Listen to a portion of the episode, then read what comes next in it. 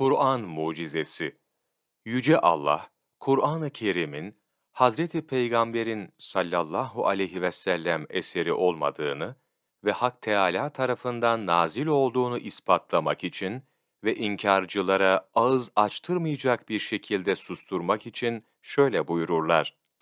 Ey Resulüm de ki, yemin olsun eğer insanlar ve cinler bu Kur'an'ın benzerini getirmek üzere toplansalar, birbirlerine yardımcı da olsalar, yine onun benzerini getiremezler.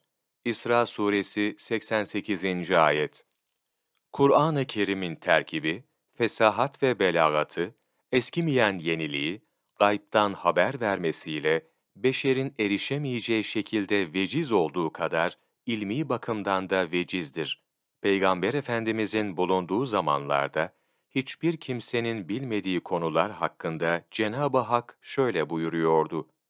O kafir olanlar görmediler mi ki, göklerle yer bitişik olduğu halde biz onları ayırdık. Hayatta olan her şeyi sudan yarattık. Hala inanmıyorlar mı? Enbiya suresi 30. ayet Göklerin ve yerin birbirinden ayrıldıklarını o zaman bilen ne bir kişi ne de bir müessese vardı.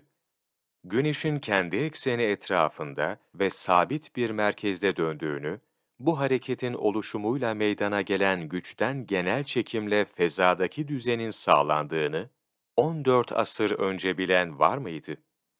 Ümmi olan bir nebinin sallallahu aleyhi ve sellem Allahu Teala'nın kelamından bu bilgileri Cebrail aleyhisselam vasıtasıyla öğrenip diğer insanlara bildirmesi hem Kur'an'ın hem de peygamberimizin varlığına, hak olduğuna işaret değil midir? Bu konuda Kur'an-ı Kerim şöyle buyuruyor. Güneş kendi ekseni etrafında kararlaştırılmış bir vakit için dönmektedir. Ayın da zamanını ve yörüngesini tayin ettik. Nihayet görünüşü eski hurma dalının yay şeklini almıştır. Ne güneşin aya yetişmesi mümkün olur, ne gece gündüzü geçer. Hepsi, güneş, ay ve yıldızlar, ayrı ayrı bir felekte, yörüngede yüzerler. Yasin Suresi 38 ve 40. ayetler. Mehmet Çağlayan, Ehli Sünnet ve Akaidi, sayfa 129-130, 24 Ocak Mevlana takvimi.